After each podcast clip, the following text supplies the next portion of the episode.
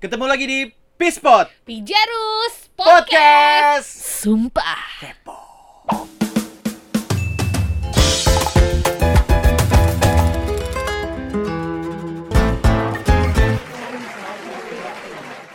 Ya, oke, okay. Peace Spot balik lagi. Balik lagi. Bener banget. Kali ini bareng sama gua Awang. Ya, dan saya Nisa. Kita berdua tentunya tim Pijaru ya. Gak mungkin dari yang lain. Ya. Tapi nggak uh, akan selalu kita berdua ya. Ya, mungkin nanti banget. Akan ada tim kita yang lain sesuai dengan tema dan uh, mungkin knowledge-nya juga ya. Ya, bener-bener banget. Karena di Peace Spot ini kita nanti bakalan ngebahas uh, apa ya? Dari seputar dunia kreatif, tapi jauh lebih uh, variatif, lebih lebar lah lebih nanti, lebar banget. Ya kan? Yes, siapa tahu kita mau ngomongin tentang uh, apa yang lagi tren buat nyari cuan. Bener. Ya kan? Kita mau ngelihat tren, terus juga kita juga mau ngeliatin behind the scene yang dia ada di Pijaru nih. Oh, Pijaru boleh, bikin apa, bisa juga. Segala macam kita juga bener. Mau kasih lihat lah. Bener. Gitu, yang ya. Pasti Pispot ini tetap masih sebagai wadahnya anak-anak iya, Pijaru yang doyan ngomong, doyan, doyan sharing, doyan sharing, tapi sama. Bermakna. Betul. Sama kan yang pasti. Kenapa tadi kita bilang sumpah kepo? Karena gitu anaknya pada kepo. Kepo sumpah. Banget. Kepo apalagi banget. Terhadap hal-hal yang memang berhasil, hal-hal ya. Yang viral gitu ya, kita pengen tahu. Dan dalam industri kreatif itu kan ada namanya A T M ya. Iya, benar. Amati, tiru, dan modifikasi. Modifikasi, benar. Ya, karena kan? Kita tahu yang namanya kreativitas itu merupakan sebuah proses ya. Iya, betul. Kreativitas sebelumnya itu mempengaruhi kreativitas berikutnya. Berikutnya, gitu. Jadi kadang-kadang kita ngebikin sesuatu juga gara-gara kita terinspirasi. Terinspirasi kan? Dengan sesuatu yang menurut kita bagus. Bagus, benar. Nah, dari obrolan kita hari ini kan siapa tahu mana tahu ada ada ada hal baru yang berikutnya kan. Benar banget. Dan hari ini kita akan ngobrol barengan sama uh, tim kita juga bener. Yang ngebikin sebuah menggarap ka- sebuah karya karya yang benar-benar membanggakan ya di tahun lalu. Gila, bangga banget. Gila, uh. itu yang nonton sampai satu koma lima juta ya di Gila, YouTube ya. Gila, gokil. Dan dibahas di banyak banget uh, apa tuh namanya? Uh, kritikus-kritikus movie. Iya, benar. Dan gue beberapa kali ngelihat artikel uh, yang nge-review tentang film. Film uh, film yang dibikin Hawapi Jaru ini tuh masuk sebagai salah satu uh, apa ya? Film yang sering banget direkomendasikan okay. untuk ditonton. Gokil. Wow, berarti shareable ya. Shareable parah, shareable. Dan selain itu juga banyak banget dia menang festival-festival movie. Ya, betul. Nanti kita akan coba di dalam dan luar negeri. Mm-mm, nanti kan kita coba tanya lebih detail barengan sama directors-nya.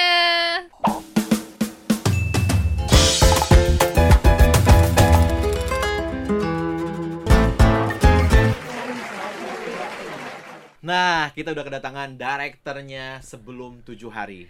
Ivan Padak Demo. Wuh, gila. Apa kabar? Apa kabar? Kesannya kita nggak ketemu gitu ya? Iya, padahal belum kerja tadi ya. Kita kan udah W F A udah lama, Bos. Oh iya, benar banget ya. Jadi Van, waduh, film lu udah ditonton sampai satu setengah juta. Uh, udah sempat kita sebutin uh, sebelum tujuh hari itu banyak banget dapet penghargaan. Ya, dalam dan luar negeri. Apa aja sih, Man, yang udah lu dapet? Uh, jadi paling waktu itu tuh kita sempat menang di HelloFest tahun lalu hmm, ya, HelloFest okay. empat belas. Terus kemudian uh, menang juga di festival film di Australia namanya Real Osin. Okay. Gitu sebagai Best Fiction. Terus juga beberapa kali kita masuk juga sih kepilih juga di screening di festival kayak uh, Jakarta Film Week, terus hmm. uh, MiniCino juga gitu kan. Abis itu kalau di luar tuh ada waktu itu Afrika International Film Horror Film Festival uh, ya. Sampai hmm, Afrika ya. Gila, jauh ya jalan-jalan ya. Jalan-jalan jauh. Iya, iya. Filmnya doang apa lu juga? Filmnya dulu aja. Mudah-mudahan bisa ikutan juga ya kita ya. Amin, amin, enggak apa-apa. Oke. Kan tahun ini juga Pijaru di apa ya? Maksudnya di challenge untuk membuat uh, sebuah film lagi. Nah, yang gue pengen tanya ya, uh, di sebelum tujuh hari ini itu ide proses dan lain sebagainya itu kayak apa sih? Sampai pada akhirnya nemu, oh ini nih filmnya, gue mau bikin sebelum tujuh hari gitu. Sama tim tuh duduk gimana ceritanya? Setuju sih, emang susah sih. Jadi emang waktu itu tuh kita emang pengen banget bikin film horor gitu kan. Hmm. Karena ngelihat waktu itu kita sempat bikin kayak uh, lantai empat segala macam, terus kayak responnya bagus okay. gitu. Terus kita pengen, nah, kita tuh pengen deh bikin film horor gitu. Dan juga kan gue emang demen banget horor gitu ya. Yeah. Terus akhirnya berapa kali berembuk sama teman tim-tim juga, terus akhirnya Uh, akhirnya kita coba deh nyari apa ya kira-kira film horor yang yang aja ceritanya apa yang bagus ya hmm. gitu. Kebetulan waktu itu teman kita Radik itu hmm. ada yang punya pengalaman yang cukup seru tuh. Dia jadi waktu itu uh, waktu masih kecil neneknya sempat uh, pernah meninggal, terus habis itu uh, dia harus ngelayat juga ke rumah neneknya di luar kota, mm-hmm. gitu. Terus karena satu dan lain hal, akhirnya uh, jenazah neneknya tuh harus kayak bermalam lah di situ hmm. lah, ya, jadi ya, langsung okay, dikuburin langsung gitu. Dikuburin, ya, ya. Okay. Ya, dan dan itu juga waktu itu dia sempat cerita juga soal mitos-mitos yang sebenarnya kita sering dengar kali ya soal hmm. apa uh, kalau arwah uh, baru meninggal baru tuh masih meninggal. di rumah gitu. Uh, uh, yeah. Dan kebetulan dia cerita juga maksudnya emang kebetulan kan neneknya itu kan suka nyapu gitu-gitu kan ya. Nah, okay. itu tuh ya selama beberapa hari tuh masih ada itu gitu suaranya gitu. Bapak nggak tahu ya itu ini uh, apa enggak ya. Iya, nah dari situlah kita Spooky mikir kalau ya. oh iya ya mungkin seru juga nih gitu kalau hmm. kita angkat yeah, jadi film horor. Yeah, yeah, yeah. Lu pernah juga nggak ngalamin? Iya lah, itu uh, kan mitos yang udah kita dengar dari kecil ya. Iya. Bahkan di tempat gua tuh ada ininya, ada apa namanya, ada kepanjangannya. Jadi sebelum tujuh hari itu dia arwah itu mm-hmm. selain ada di rumah, mm-hmm. dia tuh ke tempat-tempat yang memang dia sering datengin, mm-hmm. ke tempat sahabatnya, seolah kayak mau pamit gitu. Uh, katanya Terus sih ya? gitu ya. Yeah. Oke. Okay. Dari whole proses sampai akhirnya itu film jadi si sebelum tujuh hari ini jadi, proses paling apa sih yang menurut Ivan paling sulit? Uh, pas nyari ceritanya sih sebenarnya sih, karena itu yang paling lama ya, kita waktu itu kayak brainstorming ide itu hampir tiap minggu mm-hmm. gitu. Kayak oke okay lah kita udah dapet uh, ini basicnya ya, ceritanya ngomongin okay. soal apa segala macam, cuma uh, diisi cerita tentang apa gitu, perjalanan cerita tentang apa itu yang lumayan kita sempat harus diskusi juga sama waktu itu ada Echan, ada juga apa Radik juga kan, mm-hmm. dua-duanya scriptwriter-nya, terus juga sama teman-teman yang lain kayak Getar, terus uh, Yuda dan lain-lain gitu, sama mm-hmm. Cynthia juga. Jadi kita itu lumayan panjang sih, kita kayak ini masukin ini nggak ya gitu, eh tapi jangan deh gitu, ini kayak keren nih kalau kayak gini gitu, cuma mm, okay. kalau keren doang kayaknya kurang ini deh gitu ya, kalau mm. film masukin keren doang gitu, apa ya ya ya gitu gitu sih. Mm. Berarti selain lu diskusi sama tim gitu ya, selain memang lu juga riset, uh, ada kebiasaan apa sih yang Ivan banget nih ketika mm. dia mau cari visi mm. gitu, atau mau cari ide gitu, lu ada kebiasaan ini nggak sih yang yang Ivan banget gitu ya, yang lebih personal gitu? Atau kalau misalnya nongkrong, lu ya, kan, misalkan lu gitu kan, mengklaim diri lo sebagai sutradara yang uh, avid daydreamer ya. Oh. aduh, aduh, status ini. Iya iya iya. Iya iya, benar-benar tuh. Itu kan kita pengen tahu ya. Siapa dari, tahu ya? Nah, kan? Siapa tahu apa yang menginspirasi, tuh. menginspirasi kita. Yang Ivan banget tuh sebenarnya tuh kepedean. Jadi gue oh. tuh biasanya suka ngobrol-ngobrol sama yang lain juga gitu. Jadi emang waktu proses nyari ide ini juga sempat ngobrol juga sama waktu itu kan uh, musik yang yang kompos musik komposernya kan Yudi ya namanya ya. Oh, Oke. Okay. Gitu. Jadi juga sempat kita sempat nge-share ke dia juga, sempat mm-hmm. ngobrol-ngobrol. Mm-hmm. Uh, itu sih waktu itu sih emang gitu sih, kita banyak banyak selain riset juga lihat, kita nonton film juga yang lain, hmm. nyari tahu juga soal mitosnya juga. Okay. Terus uh, kita coba untuk uh, fokus nge-develop uh, background story-nya ya, buat buat neneknya tuh kayak gimana gitu hmm. kan, keluarga ini kayak gimana gitu kan. Sampai akhirnya waktu itu dari uh, si komposernya Yudi juga sempat kayak ngasih masukan juga kayak, Van nih setelah gue baca skripnya kayaknya kayak gini deh bagusan gitu-gitu nih, kayaknya uh, udah kayak gini aja, kayak ada ada berapa adegan yang nggak perlu gitu-gitu. Oh, okay. hmm. Itu sih yang lumayan panjang sih, dan waktu itu Uh, iya kebetulan karena, karena ini kan project yang kita pengen banget dari dulu gitu ya, yeah, yeah. Yeah, jadi yeah. kayak aduh ini gambling ini bagus nggak ya gitu. Oke uh, gitu. oke. Okay, okay. okay. Berarti uh, apa? Kalau gua bisa catat nih ya, kunci suksesnya Ivan adalah berkolaborasi. Yeah. Dan kan apa ya namanya, pasti abis setelah dapat nih idenya ya kan, tahap berikutnya tuh apa sih? Apakah lebih ke nyari cast-nya atau ke lokasinya dulu, atau ke musiknya dulu, atau ke equipment-nya dulu, apa nih? Pasti teman-teman Pijaru di luar sana juga ada yang lagi pengen bikin film gitu kan. Mm-hmm. Dapet idenya udah ada, tapi proses berikutnya tuh apa?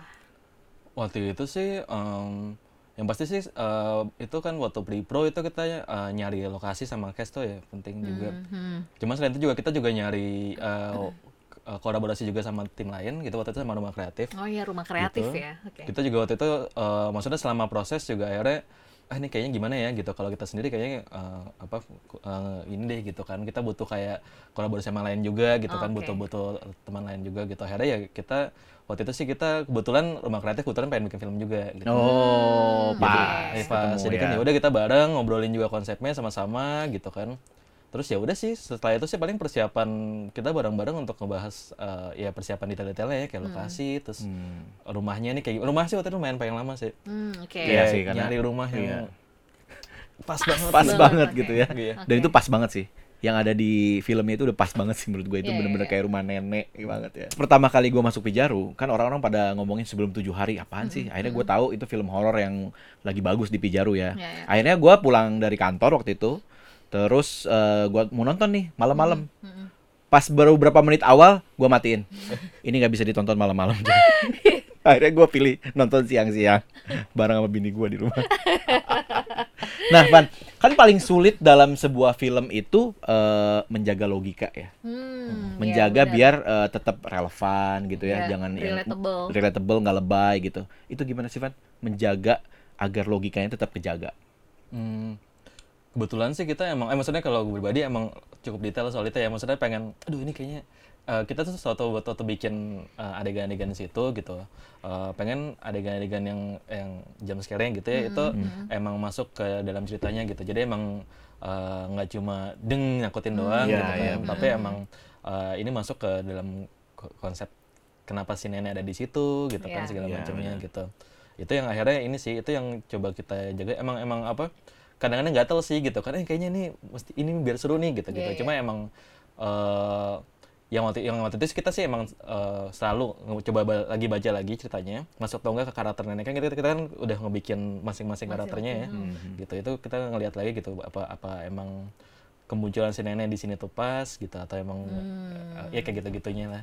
Oke. Okay. Itu yang coba kita ini. Itu itu penting sih. Mm-hmm. Oke. Okay. Sejauh mana sih cast yang lo pilih? Mm. Lu kan pasti udah pernah ngelihat datanya ya si Sebelum Tujuh Hari ini, apakah memang purely orang nonton si Sebelum Tujuh Hari ini karena relate sama ceritanya atau karena pengen lihat cast-nya hmm. main film itu, itu gimana?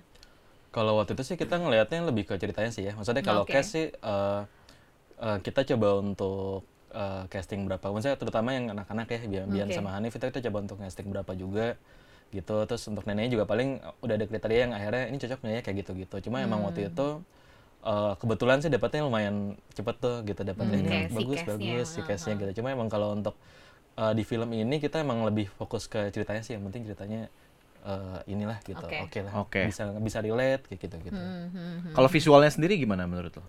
Konsep visualnya. Iya, konsep visualnya. Dari lighting lah, wow, wah itu yeah. rumit kan. Iya.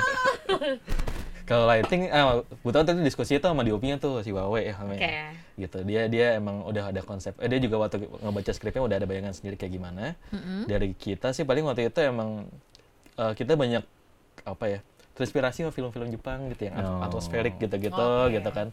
Jadi emang waktu ini, waktu settingan, waktu kita mikirin visualnya tuh emang, oh ini bagusan berarti startnya kan mulai dari sore nih yang lagi terang gitu-gitu. Yeah. Lebih kayak gitu-gitu sih, hmm. lebih ke ini biar moodnya oke, okay, uh, gelap terangnya gimana nih biar nggak terlalu gelap tapi nggak terlalu terang juga, jadi kayak gitu-gitu sih lebih. Oke okay, oke. Okay. Okay. Film Jepang horor tapi kan ya? Iya Jepang yang lain ya. Jepang eh, eh, eh, yang mana ya? Yang lain. Iya maksudnya Jepang romantis romantis gitu.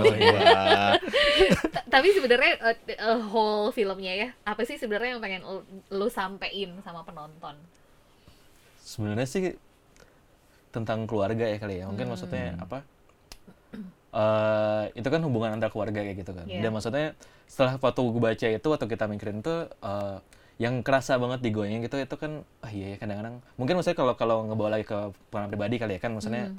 uh, ada saat dimana misalnya kita, wah uh, ada anggota keluarga meninggal, terus kita nyesel gitu kan, terus oh, setelah, yeah. aduh coba kalau kita masih bisa ini, yeah, ya, gitu-gitu, yeah, yeah, yeah, yeah. nah itu akhirnya yang apa, hubungan antara keluarga itu sama maksudnya emang uh, kayak gitu-gitu yang coba untuk kayak oh ini kayaknya yang pengen kita highlight Sampai. gitu, pengen kita sampaikan yeah, gitu, yeah. dan itu yang berhasil. Ada scene di mana pas si anaknya datang, dia masih telepon-teleponan kan ya.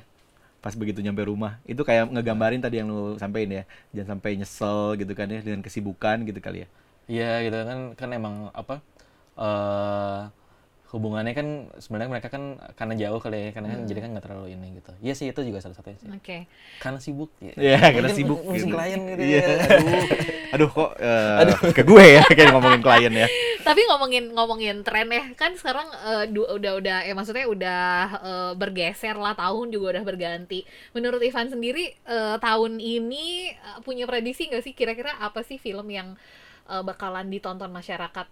Kan kita mau bikin film lagi oh, nih. Iya pasti dong. Ya, Pijaru kira-kira pasti akan selalu iya, bikin. Kira-kira apa ya? Apa horor lagi atau apa nih sekarang? Jadi kan sekarang tahunnya mesti Sio Macan Api ya. ada, ada itunya ya. Oke, okay, oke. Okay, okay. okay. Jadi uh, dokumenter binatang.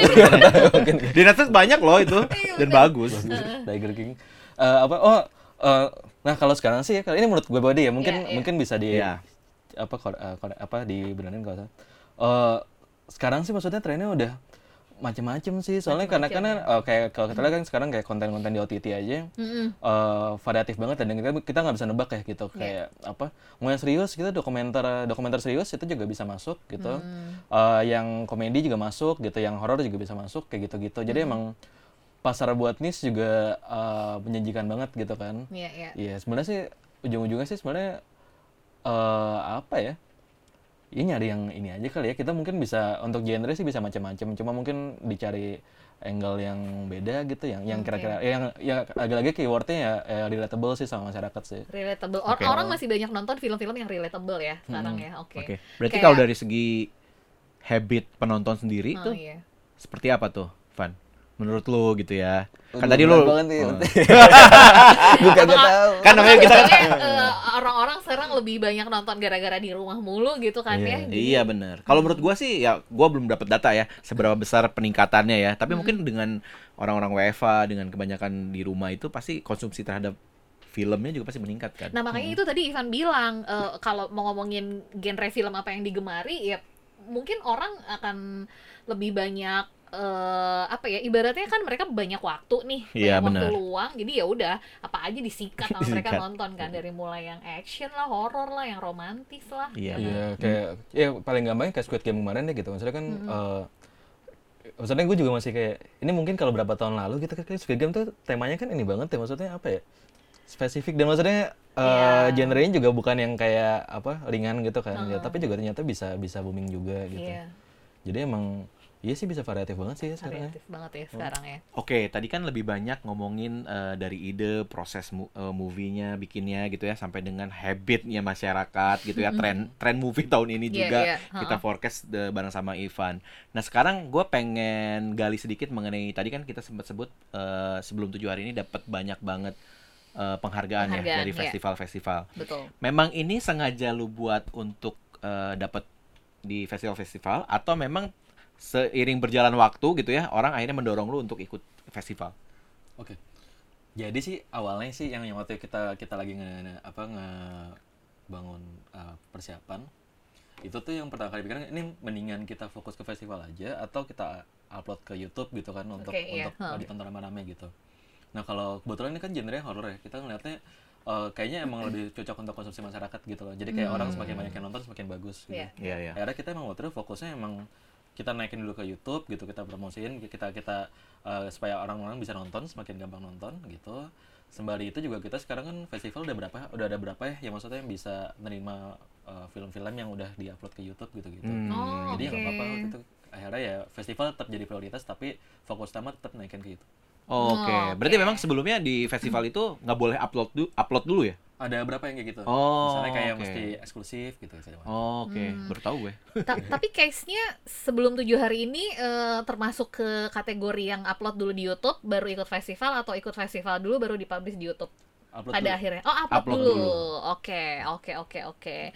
Nah ini kan um, apa ya? Kalau ngomongin soal film-film festival, beberapa kali tuh gue nonton film-film festival, gue orang awam yang nonton apa sebagai penonton film. Kadang-kadang nonton film festival, ah ini apa sih gitu kan? Nggak ngerti, ini tuh yeah, gimana? Yeah, yeah, terlalu jenius, ya kan? Sementara gue kayaknya uh, otak gue nggak nyampe.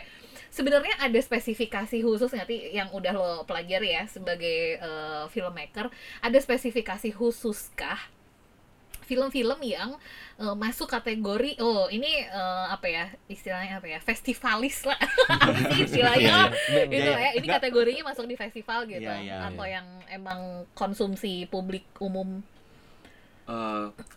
Mungkin ada deh mungkin ya maksudnya hmm. uh, kita misalnya kan uh, waktu bikin film tuh ada targetnya nih misalnya kita mau masuk mana gitu kan misalnya okay. wah ini apa ya uh, Busan gitu kan serba oh, gitu itu kan atau F H P yeah, gitu yeah, yeah. ya masing-masing mungkin ada ininya sih ada kayak apa, spesifikasinya. spesifikasinya dan oh. juga kalau misalnya ngelihat ngelihat juga misalnya udah ada jurinya gitu atau siapa gitu yang udah ketahuan kan uh, uh, dari seleranya atau apa spesifikasi mereka gitu-gitu sih. Cuma waktu itu emang waktu sebelum tujuh hari sih kita nggak nggak sampai segitunya ya. Maksudnya hmm. mungkin lebih pas pas sudah uh, setelah selesai kita pengen distribusinya ke festival mana itu kita waktu lagi milih-milih tuh kita ngeliat nih, oh ini kayak cocok nih. Gitu, oh oke okay. oh, oke. Okay. Okay.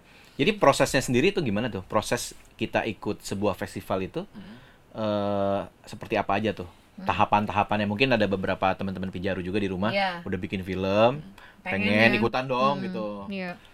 Gimana sih biasanya prosesnya? Uh, kalau kita waktu itu sih setelah udah naik ke YouTube dan lain-lain itu kan waktu itu kan uh, kita coba kita juga untuk ngetrace juga kira-kira festival apa aja yang ada uh, di dekat-dekat itu gitu kan. Oke. Okay. Gitu. Okay. Dan okay. juga uh, ada beberapa kanal eh, situs-situs yang udah mulai uh, apa mempermudah juga untuk itu gitu. Contohnya kayak FilmFreeway gitu kan. Hmm. FilmFreeway. FilmFreeway. Oke. Okay. Gitu. Okay. Jadi kita waktu itu uh, apa kalau FilmFreeway maksudnya kita emang Uh, kita buka account di situ segala macam, nanti di situ akan ada listnya gitu-gitu mm-hmm. nanti ya udah kita lihat aja nih kira-kira cocok yang mana gitu kan. Itu juga memudahkan sih kalau nonton uh, lihat uh, list festival yang ada di luar yang lagi buka segala macam, itu bisa lihat di situ juga. Sama ya follow-follow di Instagram sih berapa sih kayak hmm. berapa ada berapa ini kayak U M N kan juga ada tuh U M N Gate gitu. Hmm. Apa yang sering kasih info nih, ini festivalnya lagi buka gitu kan. Ya udah hmm. kita masukin. Okay. Sama udah ngetres sih paling kan yang tiap tahun ada tuh apa aja gitu, MiniCino, HelloFest, Pela Maya, hmm. Pela Cita gitu kan. Oke. Okay. Bayar enggak sih? Enggak ya? Ada yang bayar ada enggak? Oh, ada yang bayar, oh. ada yang enggak. Kalau bayar berapa? Wah, tahu nggak? Tergantung sih. Atau tergantung juga. Oh, tergantung sih kayaknya kalau yang kalau yang di luar pastinya akan lebih mahal gitu ya. Kalau yang gede-gede apalagi bikin sih kayak Sundance gitu-gitu kan pasti akan lebih mahal tuh. Maksudnya bayarnya bayar ke pendaftaran aja kan? Bayar registration aja ya? Hmm. Oh, okay. Gitu. Bukan bayar nyogok kayak iya, ke juri ya? Bukan bayar, eh gue mau gitu. Nah, uh, setelah festival ya kan, apa namanya, kita ngomongin soal musik. Tadi kan Ivan sempat cerita uh, apa namanya penentuan scoring musik uh, si film Sebelum Tujuh Hari iya, ini. Karena menurut gue, panjang, elemen musik dalam sebuah film horor itu penting. Iya nggak iya, sih? Iya, iya, kalau iya, lu tanpa iya. musiknya, itu tuh ya nggak serem sih menurut gua. Iya. Tapi kalau udah ada suara gitu ya, iya. bikin kaget, bener. Itu kan yang bikin uh, jadi f- sebuah film horor yang komplit. Ya. Betul. Dan itu juga yang bikin gue berhasil nonton full Sebelum Tujuh Hari karena gue mute. Oh gitu. Karena gue takut kalau ada audionya. Nah itu yeah, ngomongin yeah. soal proses scoringnya sendiri ya. Yeah. Itu kayak apa sih si film Sebelum Tujuh Hari ini? Waktu itu kebetulan tuh kayaknya sih udah uh, udah pandemi kan ya. Jadi kan udah oh, udah okay. udah kita kan W F H masing-masing. dua ribu ya. Berapa sih? dua ribu dua puluh, dua ribu dua puluh satu. dua ribu syutingnya tuh dua ribu dua puluh akhir, hmm. kelarnya tuh dua ribu dua puluh satu ya kalau enggak salah. Oh, oke. Okay. Eh, yeah. ya? Pandemi itu kapan sih mulainya? Udah lupa dua ribu dua puluh. dua ribu dua puluh. Oh, dua ribu dua puluh berarti. Eh, uh, yeah. selesainya dua ribu dua puluh. Yeah. Oh. Jadi kan prosesnya pas udah pandemi tuh. Oh. Udah udah oh, okay. udah enggak bisa langsung ketemu kan sama komposernya mm-hmm, sama si Yudi waktu itu.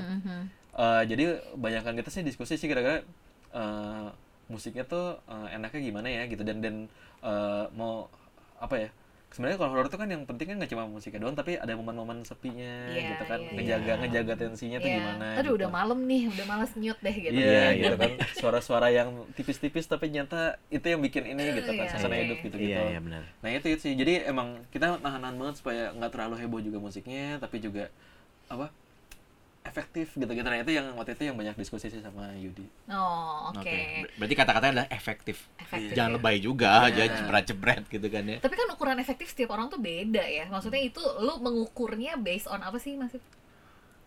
Uh, gimana ya? Feel, Apakah feel, misalnya? Oh, intuisi, ya, intuisi. Yeah. Jam terbang bro ya, gimana ya, jam terbang, oke okay. uh, Waktu sih nyoba nonton berkali-kali sih. Waktu kita kita kan sempat berapa kali gitu. Sempat yang wah ini musiknya bagusnya gitu. Terus kita nonton lagi coba. Kadang-kadang kita mikir juga sih kayak apa uh, apa ya gimana ya ngomongnya ya. Dikeluarin aja. Iya kayak kayak bingung ya. Iya. Jadi gini nih gitu ya. Harus ditonton berulang dengan ya, berbagai berulang, dengan dan, berbagai alternatif musiknya gitu apa?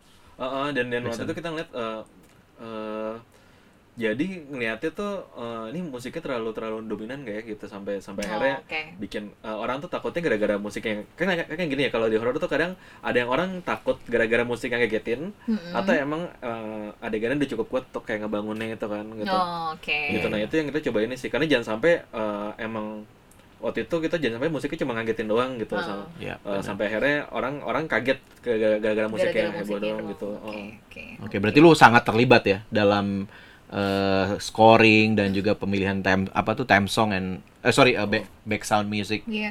Waktu itu tuh uh, waktu itu rame-rame sih kita sih kayak sama sama editornya juga Mas Anas sama Yudi hmm, juga hmm. sama waktu itu kita minta bantuan apa Getar juga kan untuk, untuk jadi okay. lebih ke apa uh, diskusi sih kalau tetap untuk kayak ngedesain musiknya sih emang lebih banyak di Yudi ya. Oh, gitu kan. Okay. Gitu tapi emang kalau untuk diskusi bareng-bareng itu sih ya gitu. Ah, oke. Okay. Okay. Film ini total yang ngebikin, mak- maksudnya timnya ya, Hall Pijaru, berapa banyak sih, berapa banyak orang yang terlibat di film Sebelum Tujuh Hari ini? Wah, waktu itu tuh semuanya kalau nggak salah, satu kompi gitu. Satu soalnya, kompi. Soalnya kan kayak ini. Iya benar sih.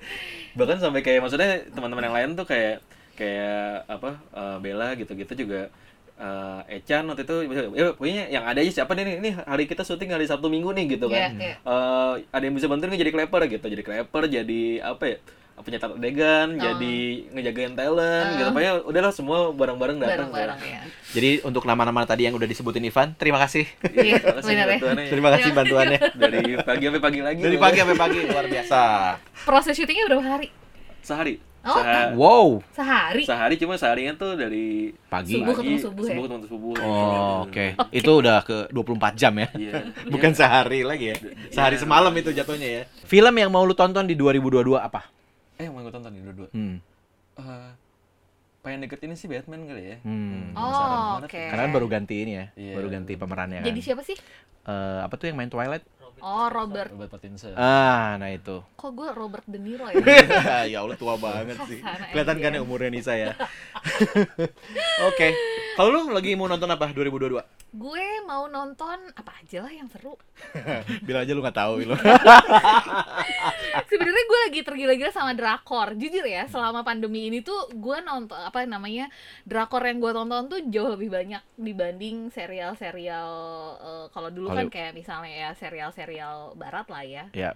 Ya paling yang terakhir gue tonton adalah ya itu Inventing Anna lah, hmm. Tinder Swindler lah. Iya, yeah, gitu. Yeah, sama sih kayak gue. Karena hmm. kan kita juga agak sulit ya ke bioskop ya. Iya, yeah, benar. Dan gue tuh termasuk penonton film yang nonton film yang banyak ditonton sama orang sebenarnya. Jadi oh, gue nggak punya yeah. preference lah gitu. Berarti lu nungguin dulu diomongin orang, yeah. baru lu tonton ya. Kayak kok kayak bagus nih gitu ya. Yeah, yang diomongin gitu yeah, ya. Iya, yeah, iya benar. Jadi nggak punya yang preference okay. apalah. Tanya dong gue. Oh, iya. Gue kan kesel ya. Gue dari tadi gue gak ditanya sama lu. Sebelin banget. Udah sengaja gue ini mau closing. Oke. Lu apa nih dua ribu dua puluh dua yang pengen lu tonton? Gue sih pengen uh, Peaky Blinders. Seri, oh. seri, seri. Ini kan mau keluar lagi kan. Setelah lama hmm. tuh belum keluar. Nah itu gue tunggu-tunggu banget. Terakhir, uh, tips buat uh, filmmaker di luar yang pengen bikin film. Kan biasanya maju mundur lah orang yang namanya baru mau mulai itu kan susah. Tipsnya apa nih dari Ivan, okay. seorang sutradara yeah, yeah. Sebelum Tujuh Hari yang viewers di YouTube-nya udah satu koma lima juta lebih orang. Apa ya tipsnya?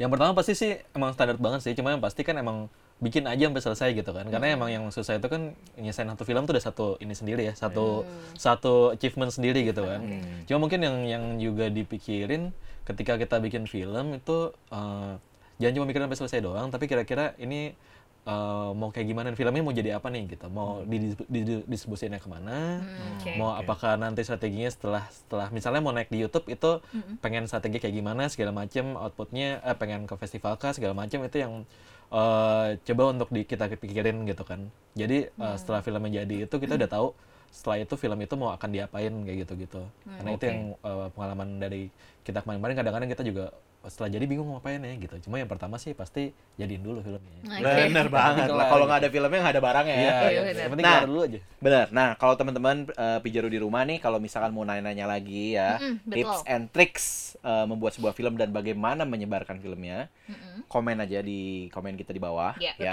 Betul. Nanti kita pasti balas ya. Benar. Tenang. Sama jangan lupa follow juga akun-akun Instagram oh, kita. Pasti dong. Akun sosmed ya, ada yes. akun Twitter, Instagram, upcoming nanti upcoming TikTok. TikTok. Nanti kita yeah. TikTok kan. Yeah. Ya. Nanti kita lihat ya Nisa joget-joget ya. Pokoknya lu kalau nyuruh gue joget-joget, no. Ya. Ntar gue ya. No. Ivan ya joget ya. Oh. Ya okay. udah. Terima kasih atas uh, sharingnya, banyak banget yang udah dibagi sama Bener Ivan. Banget. Mudah-mudahan bermanfaat juga ya buat yang udah nonton Peace Spot hari ini. Sampai ketemu lagi di edisi kedua Peace Spot dua ribu dua puluh dua. Oke. Okay. Sumpah kepo. Bye.